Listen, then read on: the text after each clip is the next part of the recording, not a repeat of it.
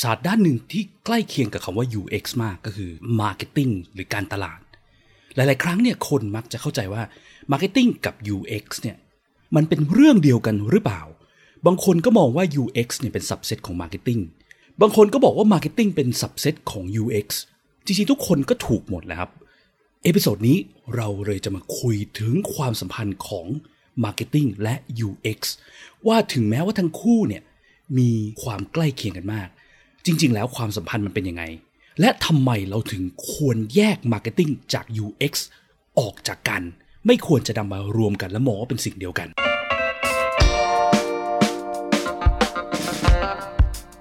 ยินดีต้อนรับเข้าสู่ผักสดพอดแคสต์ รายการที่จะพูดถึงการพัฒนาโปรดักต์ให้ดีที่สุดสำหรับลูกค้าของคุณ เพื่อธุรกิจที่ยั่งยืนกว่าด้วยกระบวนการ user experience design และ research กับผมพิษพิจารณาลัตนาที่คุณ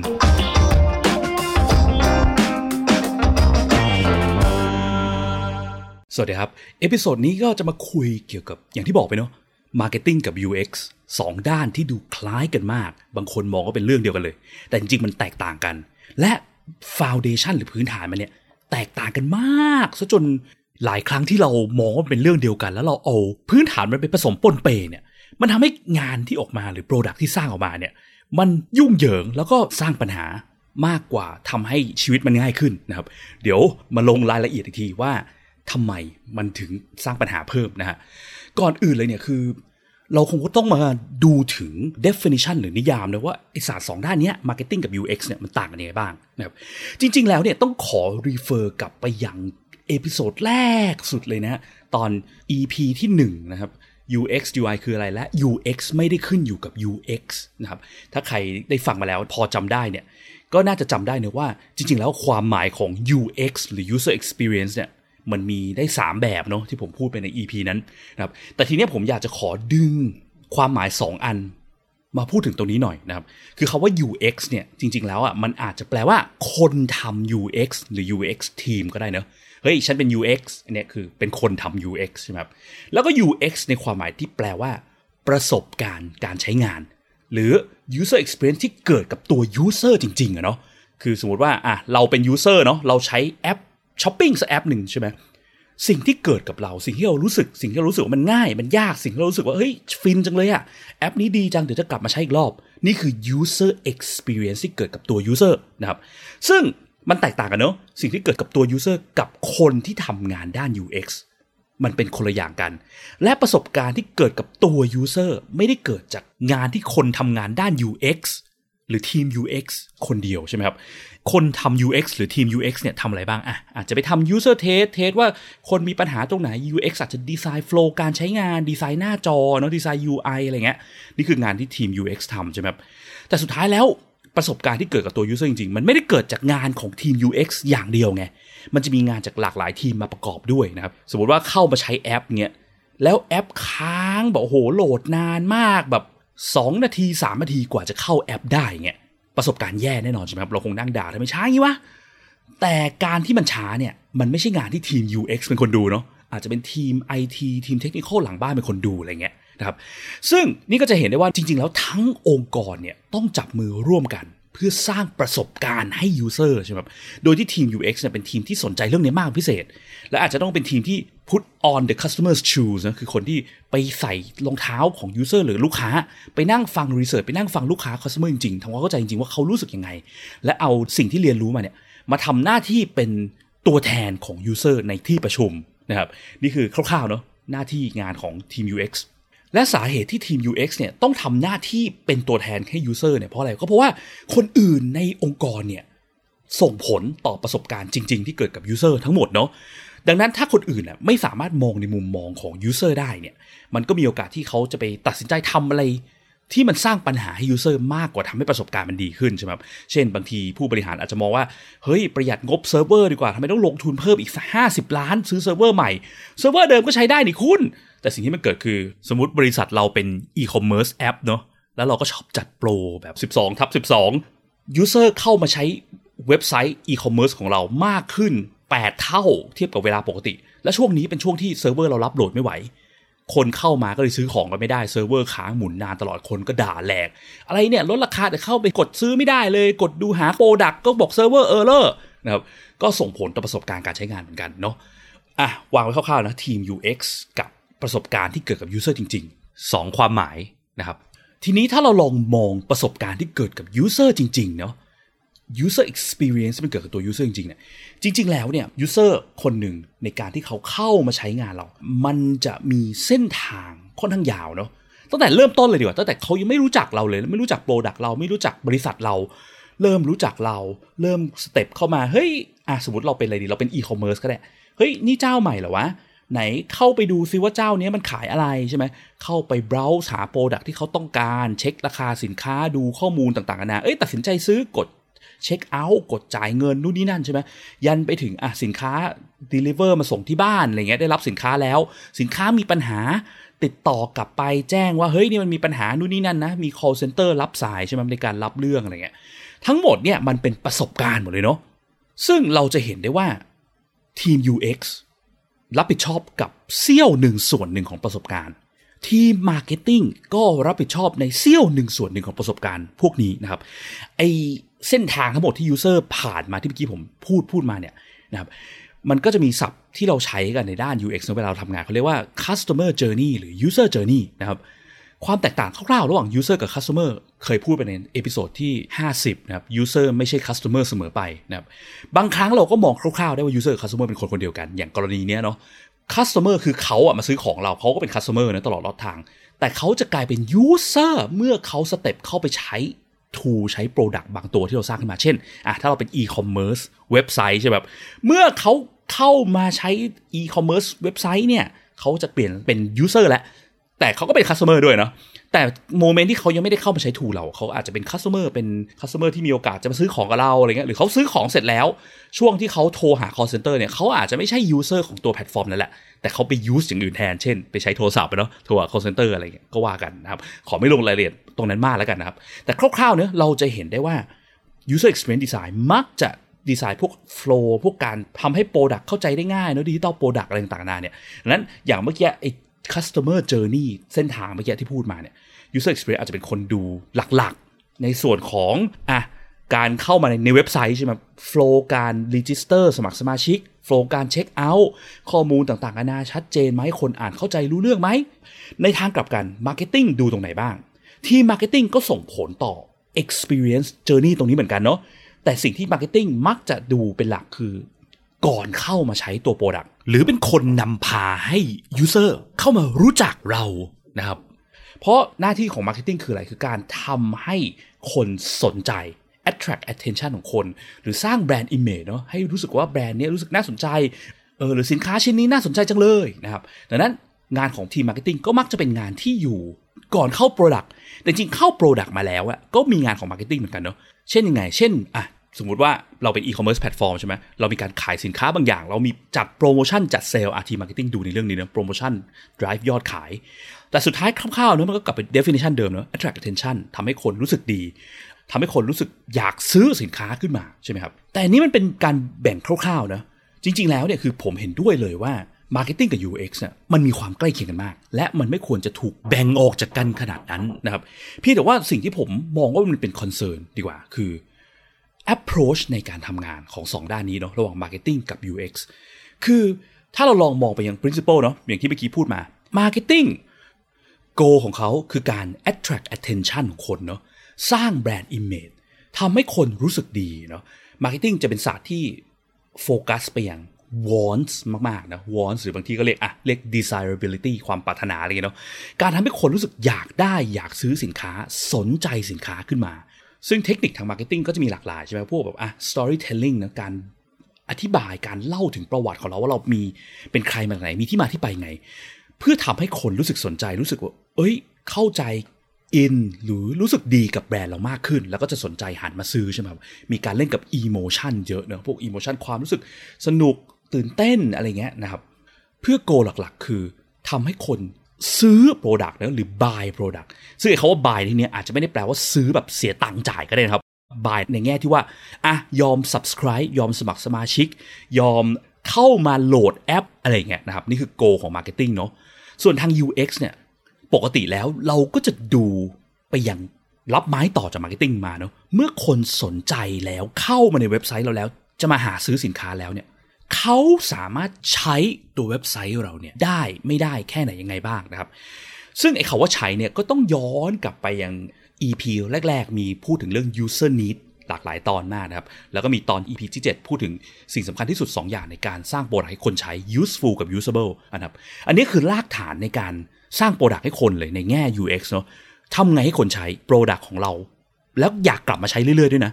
อย่างแรกคือต้อง useful เนาะมีประโยชน์ มีประโยชน์คืออะไร คือการสร้างของที่ ตรงกับ need ที่แท้จริงของคน ซึ่งหลาย ๆ ครั้ง user ไม่รู้เนาะว่า need ของเราคืออะไรอะไรเงี้ย งาน UX ก็ต้องมาไปทำ research research ทำความเข้าใจไป observe การใช้งานคนแล้ววิเคราะห์ให้ได้ว่า need ที่แท้จริงคืออะไรใช่ไหมครับ อย่างที่ 2 คือ usable เนาะ usable คือการใช้งานได้ ใช้งานได้คืออะไร คือการที่เมื่อเราดีไซน์ออกมาเนี่ยมันไม่ได้ยากเกินไป เรามีข้อมูลเพียงพอที่คนต้องการเนาะเช่นแบบอาจจะขายสินค้าแต่ไม่บอกข้อมูลเลยเลยคนก็ไม่กล้าไปต่อใช่ไหมครับเราต้องมีข้อมูลเพียงพอต้องเดาให้ได้ต้องรู้ให้ได้ว่า user เนี่ยเวลาที่เขาจะซื้อสินค้าแบบเนี้ย เขาต้องการข้อมูลอะไร เรามีเขียนบอกเขาเรียบร้อยเพียงพอไหม และต้องเขียนบอกในรูปแบบที่เข้าใจได้ง่ายด้วยนะ ไม่ใช่บอกโอ้โหศาสตร์มาเทคนิคสเปคยาว 20 หน้าคนอ่านไม่รู้เรื่องก็มีโอกาสกดออกเหมือนกันใช่ไหมครับ usable คือการเล่นกับการ make sure ว่าเราเข้าใจถึงการทำงานของมนุษย์เนาะการประมวลผลข้อมูลในหัวการมองเห็นต่างๆนานาเนี่ยแล้วพยายามดีไซน์ให้มันอยู่ในรูปแบบที่คนสามารถใช้มันได้ง่ายนะครับเมื่อมี 2 อย่างนี้ประกอบกันเนาะสร้างของที่ตรงตาม user need ของคน หรือแก้ปัญหาให้คน แล้วก็ใช้งานได้ง่ายด้วย เมื่อคนสามารถใช้ได้สำเร็จปุ๊บ แล้วมันตรงตามนี้ของเขา และเขามีนิดเรื่องนี้อยู่เนี่ยเขาก็จะกลับมาใช้เราเองนะครับดังนั้น 2 อย่างเนาะ marketing ดึงคนเข้ามา attract attention คนเข้ามา และส่งไม้ต่อให้ UX ไปสร้าง product เพื่อพาคนไปถึงจุดมุ่งหมายที่เขาต้องการให้ได้นะครับ ทีเนี้ยจุดที่มันมักจะเป็นปัญหาที่คนไม่ได้แยกศาสตร์สองอย่างนี้ออกจากกันเนี่ยแล้วเอามาผสมกันเนี่ยคืออะไรคือหนึ่งเนาะ mindset ก่อนเลย คือเนื่องจาก marketing เนี่ย goal คือการ attract attention ของคนใช่ไหมครับดังนั้นวิธีหนึ่งเนี่ยที่คนจะสนใจเราในโลกที่มันมีสินค้าแข่งขันกันเป็นร้อยเป็นพันเป็นหมื่นเป็นแสนเนี่ยเรื่องถึงโฆษณาทางทีวีเงี้ยเนาะมีอะน้ำยาปรับผ้านุ่มยี่ห้อใหม่ออกมาเนี่ยโจทย์ก็คือ marketing จะทำไงให้ดึงดูดความสนใจของคนเหล่านี้ว่าเฮ้ยมีมีแบรนด์ใหม่ออกมาแล้ว มันก็ต้องมีวิธีการในการที่มันทำให้แตกต่างจากแบรนด์เดิมที่มีอยู่ใช่ไหมครับ เพราะว่าถ้าเราออกมาเหมือนกันแดะเลยเนี่ย โอกาสที่คนจะมาสนใจเราก็น้อยลง มันต่างกับยี่ห้อที่มีในตลาดไงวะ ไม่สนใจดังนั้นการสร้างแบรนด์ awareness แบรนด์ image ให้คนทั่วไปนึกถึงแบรนด์เรา ให้คนนึกถึงแบรนด์เนี้ยแล้วรู้สึกดีรู้สึกไปในทางที่เราต้องการ ให้เขารู้สึกเนี่ยก็เป็นสิ่งที่ marketing ต้องทำเนาะซึ่ง mindset ของการทำในพวกเนี้ยคือการใส่อะไรแปลกใหม่เข้าไป เพื่อดึงดูดความสนใจของคนให้ได้ใช่ไหมครับเพราะว่าถ้าเราไม่ดึงดูดความสนใจไม่มีอะไรแปลกใหม่ของเหมือนเหมือนเดิมๆซ้ำๆซากๆเนี่ยมนุษย์เราเนี่ยเก่งในเรื่องการ สกรีนข้อมูลที่มันมากเกินไปทิ้งเนาะมีแบรนด์โผล่มาใหม่แล้ว โอ้ย อะไรวะต่างจากเดิมไงวะ ถ้าเหมือนกันปุ๊บ มนุษย์เราคิดว่ามันเป็นสิ่งเดียวกันเลย แล้วก็เลิกสนใจไป ใช่ไหมดังนั้นงานของ marketing ต้องโฟกัสเป็น creativity เยอะเนาะการทำให้มันฉีกรูปแบบเดิม ต้องมีความแปลกใหม่แตกต่าง การ tell story ในรูปแบบที่ทำให้คนเข้าใจถึงเราว่า เรามีความแตกต่างกับที่อื่นเจ้าอื่นยังไงบ้างใช่ไหมนี่คืองานของ marketing เนาะ mindset ของการทำอะไรให้มันแตกต่าง ในทางกลับกันเนาะถ้าเราพูดถึง UX เนี่ยอย่างที่เมื่อกี้บอกทำให้คนใช้มันให้ได้ใช่ไหม mindset อย่างหนึ่งของ UX เนี่ยคือการที่อย่าไปทำอะไรให้มันแตกต่างจากเดิมมาก ถ้าใครได้ฟัง EP ที่ 33 นะครับเสวนา UX ครั้งที่ 6 Match Between System the Real World เนี่ยจะมีพูดถึงเรื่องนี้เยอะเลยนะครับ คือหลักการในด้าน usable เนี่ย usability เนี่ยอย่างหนึ่งคือ พยายามออกแบบของถ้ามันมีรูปแบบที่คนเขาใช้อยู่บ่อยๆ ในตลาดเนี่ยใช้ตามนั้นไป อย่าไปคิดอะไรใหม่ เพราะว่าอะไร เพราะว่าพอเราพูดถึงงาน UX ในการออกแบบเนี่ย เราไม่ได้ออกแบบสื่อโฆษณาเนาะอันนั้นเป็นงาน marketing ใช่ไหมต้องทำให้มันดูแตกต่าง สิ่งที่ UX ออกแบบคืออะไร เช่นอะไร เช่น การออกแบบไอคอนใช่ไหมทำให้คนเข้าใจได้ว่ากดปุ่มไอคอนเนี้ยมันจะเจออะไร การเขียน UX writing เนาะ การเขียนคำพูดบนปุ่ม เช่น รู้ไหมว่ากดปุ่มเนี้ยจะเกิดอะไรขึ้น ปุ่มนี้คือปุ่มซื้อ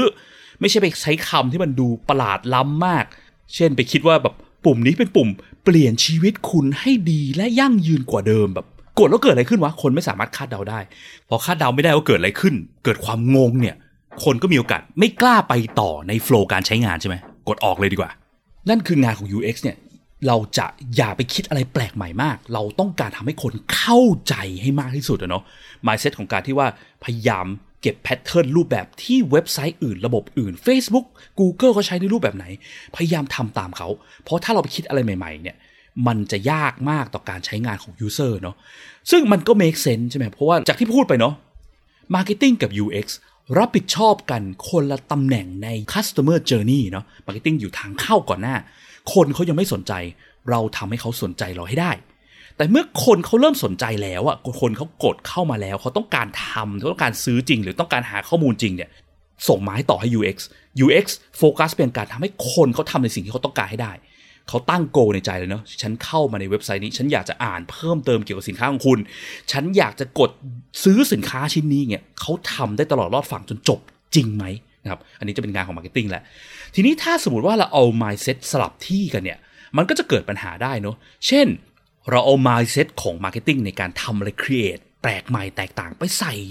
ใน flow การทำงาน การซื้อสินค้าภายในเว็บไซต์เราใช่ไหมอย่างที่เมื่อกี้เนาะปุ่มเนี่ยอะไรเปลี่ยนชีวิตคุณให้ดีขึ้น คนแบบอะไรวะเนี่ยกดแล้วเกิดอะไรขึ้นวะคนไม่รู้คนก็ไม่กล้ากด หรือคนบางคนอาจจะแบบ ฉันรู้แล้วฉันสนใจสินค้าของน้ำยาปรับผ้านุ่มของเธอแล้วน้ำยาปรับผ้านุ่มเธอมันยังไงนะ มันผสมสารอะไรบ้างนะ ฉันเรียนเคมีมาฉันอยากรู้ ไม่มีการบอกเลย มีแต่การพัฒนา พูดอะไรแปลกใหม่ สร้าง emotion ให้ดี ความรู้สึกผ้านุ่มนวลสะอาดสดชื่น แบบเออรู้แล้ว แต่อยากหาข้อมูลเพิ่มเติมเกี่ยวกับสินค้า กลับไม่ได้มีการดีไซน์ออกแบบใส่ information นี้ในเว็บ ซึ่งสิ่งเหล่านี้ก็เป็น need ของคนนะเนาะคนมี need แต่เราดันไม่ได้ทำตรงตาม need ที่คนต้องการ หรืออะต้องการหาข้อมูลเพิ่มเติมแล้วแล้วสินค้าคุณมีไซส์ไหนบ้าง กับหาข้อมูลที่ต้องการพวกนั้นไม่ได้ หรืออ่านชื่อเมนูในเว็บเนี่ยไม่เข้าใจเลยจะไปหาไซส์ product เนี่ยต้องไปกดที่เมนูไหนวะทำไมคำแต่ละคำอ่านแล้วงงทำไมกดไปหาแค่จะหาไซส์ของสินค้าที่คุณมีขายเนี่ยยังหาไม่เจอเลย ชื่อเมนูก็อ่านไม่รู้เรื่องสุดท้ายคนกดออกใช่ไหมเสียยอดขายไปอีกนะครับดังนั้น mindset ที่ควรต้องใช้เมื่อคนเข้ามาแล้วเนี่ยคือเขาสนใจเราแล้ว เราไม่ต้องไปสร้างความสนใจหรือไปสร้าง emotion ไปสร้างแบรนด์ image อะไรแล้ว สิ่งที่มันควรต้องโฟกัสคือทำให้มันง่าย ทุกอย่างมันง่ายไว้ก่อนนะครับเพราะถ้ามันไม่ง่ายปุ๊บคนเกิดสิ่งที่เรียกว่า frustration นะเนาะหรือความเครียดความหงุดหงิดความลำคาญ คนกดออก แทนที่แบรนด์ image ที่เราพยายามจะสร้างตอนแรกมันดูดีเข้ามาถึงเขามาหงุดหงิดในเว็บไซต์เขาเกลียดแบรนด์เราไปเลยก็เป็นไปได้นะครับในทางกลับกันเนาะถ้าเราเอา UX mindset ไปทำ marketing อะทุกอย่างต้องง่ายต้องเหมือนชาวบ้านตลอดใช้คำที่ง่ายอ่านแล้วเข้าใจง่าย simple ตลอดเนี่ยมันก็อาจจะมีปัญหาได้ เช่น สมมติเราไปเขียนสโลแกนสินค้าเราเนี่ยแล้วเราไปเขียนแบบทื่อๆ ไปอยู่ข้างนอกเนาะเป็นป้ายบิลบอร์ดเนี่ยคนเดินเห็นน้ำยาปรับผ้านุ่มเราแล้วเราเขียนว่า น้ำยาปรับผ้านุ่มที่ใส่สารบลาบลาบลาบลาชื่อวิทยาศาสตร์มาเนี่ยคนอาจจะแบบอะไรวะ หรือถ้าเราเป็นเว็บไซต์อีคอมเมิร์ซเราก็ไปเขียนว่าเว็บไซต์อีคอมเมิร์ซเจ้าใหม่ ที่มีสินค้าให้คุณเลือกมากมายหลากหลาย หาสินค้าได้ง่ายอะไรเงี้ยทื่อๆอย่างเงี้ยคนก็อาจจะแบบ แล้วมันต่างกับชาวบ้านยังไงวะ ใช่ไหมเพราะ mindset UX เน้นความ simple เข้าใจง่าย มันก็อาจจะกลายเป็นปัญหาได้ แต่อันนี้คือการแบ่งแบบคร่าวๆเนาะ คือจริง ๆ แล้วอะมันก็จะมีการที่แบบว่าใช้ mindset 2อย่างเนี้ยสลับกันได้ เช่น สมมติว่า marketing mindset ทำโฆษณาเนี่ยเองสโลแกนที่เขียนให้คนอ่านเร็ว ๆ คร่าว ๆ ได้เนี่ยอาจจะเป็น tagline ที่สร้าง emotion ที่ดีเนาะแต่ในโปสเตอร์แผ่นนั้นเนี่ยใน ad โฆษณาชิ้นนั้นเนี่ยมันก็จะมีรายละเอียดเพิ่มเติมเพื่ออธิบายถึงสินค้าให้คนเข้าใจให้ได้เงี้ยซึ่งก็อาจจะให้ทาง UX มาช่วยในการเขียนคำบรรยายสั้นๆนะว่าสินค้าชิ้นนี้มันมีจุดขายที่ดีที่เกี่ยวข้องกับ need เขายังไงอะไรเงี้ยนะครับ เพราะหลายครั้งเราก็มักจะเคยเห็นนะว่ามันจะมีโฆษณาบางอย่างที่เราเห็นแล้วเราก็แบบคืออะไรวะ เช่นโผล่มา นวัตกรรมล้ำสมัยที่ทำให้ชีวิตคุณดีขึ้น จบ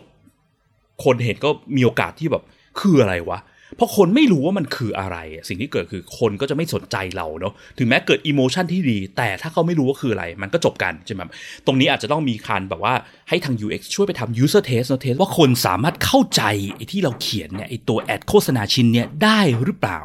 มันอาจจะมีตรงนี้ประกอบกันเกิดขึ้นใช่ไหมหรือในทางกับกันเช่นในเว็บไซต์เนี่ย บางทีเราอาจจะมีแบบจุดที่เราต้องการดึงดูดให้คนสนใจบ้างอย่างเงี้ย เช่น คนเข้ามากดซื้อสินค้าอย่างเงี้ยแล้วเราต้องการมีแบบเฮ้ยให้คนช่วยสมัคร wallet แล้วเพิ่มหน่อยสิ ก็อาจจะมี marketing มาช่วยเขียนคำเปรยเพื่อขายของให้คนสนใจนะว่า wallet เนี่ยมันดียังไง มันมีจุดขายแตกต่างกับการที่เขาซื้อด้วยบัตรเครดิตยังไงอะไรครับ ซึ่งมันอาจจะเป็นจุดที่อยู่ในบน UI user interface อยู่ในโฟล์การซื้อสินค้าเช็คเอาสินค้าก็เป็นไปได้นะครับซึ่งจากความแตกต่างของ mindset นี่เนาะ มันก็ต่อยอดไปกับการทำงานอีกหลากหลายอย่างมากด้วยเหมือนกันนะครับ จุดหนึ่งที่อยากจะขอพูดถึงนิดนึงแล้วกันก็คือการทำ research เนาะคือปกติเวลาทำ customer research user research อะไรต่างๆนาเนี่ย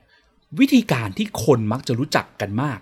ก็คือมักจะเป็นวิธีของทาง marketing research เนาะ market research เช่นการทำ survey การทำ focus group การทำ interview พวกนี้ใช่ไหมครับ พวกนี้เป็นวิธีการทำ research ที่โอเคกับทาง marketing ระดับหนึ่งเลยนะ เพราะว่าอะไรเพราะว่าอย่างที่บอกคือจุดหนึ่งคือ marketing เนี่ยโฟกัสไปยังการสร้าง wants ให้คนเนาะ wants เนี่ยมันเป็นสิ่งที่เรารู้ตัวเนาะว่าเรารู้สึกยังไงเราอยากได้อะไรใช่ไหม wants คือความอยากได้อยากได้อะไรใช่ไหมครับซึ่งการที่เราอยากจะรู้ว่าแอดโฆษณาที่เราทำไป หรือว่าสิ่งที่คนคิดว่าอยากได้อยากซื้อในช่วงนี้ หรือเทรนด์ตลาดมันเป็นยังไงเนี่ยเราสามารถไปถามคนได้ตรงๆ นะครับดังนั้นการทำ interview การทำ focus group ไปฟังคนเนี่ยฟังจากปากเขาเลยเนี่ยว่าเขาพูดว่าอยากได้อะไรเนี่ยมันโอเคนะกับการทำในด้าน marketing นะครับ แต่ในด้าน UX เนี่ย มันมีความซับซ้อนตรงที่ว่า UX เล่นกับ need อย่างที่ตอนแรกพูดไปเนาะ need ของคน คนไม่รู้ตัวว่า need ของเขาคืออะไรนะครับ และเวลาเราสร้าง product อะไรออกมาชิ้นหนึ่งเนี่ย คนเนี่ยสามารถตัดสินได้จากการเห็น product นั้นแวบๆ เห็นคำโปรย เห็น screenshot เห็นวิดีโอสอนการใช้งานคร่าวๆ ว่า product ชิ้นเนี้ย มันทำให้ตัวเขาอยากได้หรือไม่อยากได้แค่ไหน หรือมี wants ไม่มี wants แค่ไหนใช่ไหมครับแต่เขาใช้จริงเนี่ยมันแก้ปัญหาเขาจริงได้ไม่ได้เนี่ยหลายครั้งมันมีความซับซ้อนมากกว่านั้นนะเนาะโดยเฉพาะอย่างยิ่งถ้ามันเป็น digital product ที่มันมีรายละเอียดมี detail มีฟีเจอร์ลับซ่อนอยู่อะไรเต็มไปหมดวิธีการทำงานนู่นนี่นั่นเนี่ยยูเซอร์ไม่สามารถบอกได้ว่าสิ่งเหล่านี้ตรงกับนี้เขาจริงหรือเปล่าจนกระทั่งเขาได้ลองใช้มันจริงขึ้นมานะครับปรากฏการณ์อย่างนี้ที่ผมมักจะยกตัวอย่างประจำเวลาไปพูดเนี่ยก็คือว่าลองนึกถึงตัวเราเองเนาะ มีสักกี่ครั้งกันในชีวิตเราที่เราซื้อของอะไรมาแล้วเรารู้สึกว่าเฮ้ยสินค้าชิ้นเนี้ยมันต้องดีแน่นอนมันต้องใช้ดีแน่นอน ซื้อมาใช้ไปทีสองทีสุดท้าย วางเก็บอยู่ในตู้ไม่เคยหยิบออกมาใช้อีกเลยนะครับอันนี้เป็นปรากฏการณ์ที่เกิดจากการที่ว่าเรารู้ตัวว่า wants คืออะไรนะเราเลยซื้อสินค้าชิ้นนั้นมา แต่ตัวเราเองเนี่ยไม่รู้ว่า product ชิ้นเนี้ย มันตอบโจทย์ need เราจริง ๆ มันแก้ปัญหาให้เราได้จริง ๆ หรือเปล่านะครับ บางครั้งมันแก้ปัญหาให้เราได้แต่มันใช้โคตรยากเลยแบบเรื่อง usable มีปัญหาเงี้ย โอ้โห ดีไม่ดีเนี่ยเรากลับไปใช้ Product ชิ้นเดิมที่เราเคยมีอยู่มาก่อน หรือว่าของง่ายๆ ใช้วิธีอื่นที่มันตอบโจทย์ need เดียวกันอาจจะดีซะกว่า ซื้อแท็บเล็ตมาจดงาน แต่ดันมีปัญหานู่นนี่นั่นแบตหมดเร็วจดยากโปรแกรมใช้ยากสุดท้ายไปใช้สมุดจดเอาอาจจะดีสักว่าก็เป็นไปได้นะครับ อย่างจุดหนึ่งคือผมมักจะเจอประจำคือผมเนี่ยพยายามหาพวกแอปจดโน้ตเนาะง่าย ๆ เร็วๆอะไรเงี้ยหลายๆครั้งคือโหลดแอปใหม่มาตัวนี้ดูดีจัง ออกมาเจอปัญหานู่นนี่นั่นเช่น บางอันไม่สามารถซิงค์ไปยังคอมได้อ้าวเราเพิ่งมารู้ตัวเอ้ยจริงๆ หลายๆครั้งเราก็อยากเปิดคอมดูโน้ตที่เราจดมาในมือถือนะทำไม่ได้เราเลยเลิกใช้ บางครั้งก็พบมันใช้ยากมากเลยจะสร้างโน้ตอันใหม่ทีทำไมต้องกดตั้งสามสี่ครั้งวะบางทีก็พบว่าเฮ้ยอย่างกรณีการจดโน้ตแบบเช่น เวลาโทรคุยกับลูกค้าเงี้ย เราจดใส่กระดาษเร็วกว่าง่ายกว่าการไปจดใส่มือถือด้วยซ้ำอะไรเงี้ยนะครับแต่จดใส่กระดาษก็มีข้อเสียคือ มันไม่สามารถที่จะเปิดดูผ่านคอมได้หรือบางทีเราทิ้งสมุดไว้ที่บ้านเราไม่สามารถดูโน้ตเราได้อะไรเงี้ยใช่ไหมทุกอย่างเนี่ยมันมีปัญหามันมี needs มันมีความต้องการที่ซ่อนอยู่ ดังนั้นคือตัวเราเองก็ไม่รู้เนาะเราสามารถ คาดเดาได้ระดับหนึ่งว่านิดเราเนี่ยน่าจะเป็นยังไง แต่สุดท้ายแล้วเราต้องลองใช้จริง เราถึงจะรู้ว่ามันแก้ปัญหาให้เราได้ดีหรือไม่ดีแค่ไหนนะครับรีเสิร์ชของทาง UX ก็เลยต้องเป็นรีเสิร์ชที่มีการ observe อะไรพวกนี้เกิดขึ้นเนาะมีการให้ user ใช้จริงเกิดขึ้น โดยที่เราก็ต้อง observe การใช้งานของ user ประกอบ เราถึงจะได้ตัดสินได้ว่าสิ่งที่เราสร้างมาเนี่ยมันตรงตามนี้ของ user จริงหรือเปล่า และนี้ user ที่แท้จริงก็คืออะไร ฟังอย่างเดียวก็ไม่ได้เนอะหลาย ๆ ครั้งเราต้องไป observe ประกอบนะครับดังนั้น practice ในการทำ research มันแตกต่างกันเนาะมันเลยเป็นเหตุผลที่ว่า ถ้าสมมติเราจะสร้าง digital product ใหม่เนี่ยโดยเฉพาะถ้ามันเป็น product ที่มีความซับซ้อนเนี่ยพวกแบบอะแอปธนาคารแอปขายสินค้าที่คนเข้ามา browse หาของได้มีฟังก์ชันต่างๆนานาเยอะแยะเนี่ย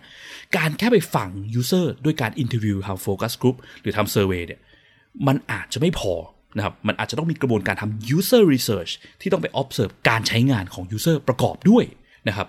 ทั้งนี้ทั้งนั้นเนี่ยขอย้ำนะว่าผมเนี่ยไม่ได้ตั้งแง่นะผมไม่ได้แบบไม่ชอบ marketing อะไรก็แล้วแต่นะครับ คือผมมามองว่า marketing เป็นศาสตร์ที่สำคัญแล้วก็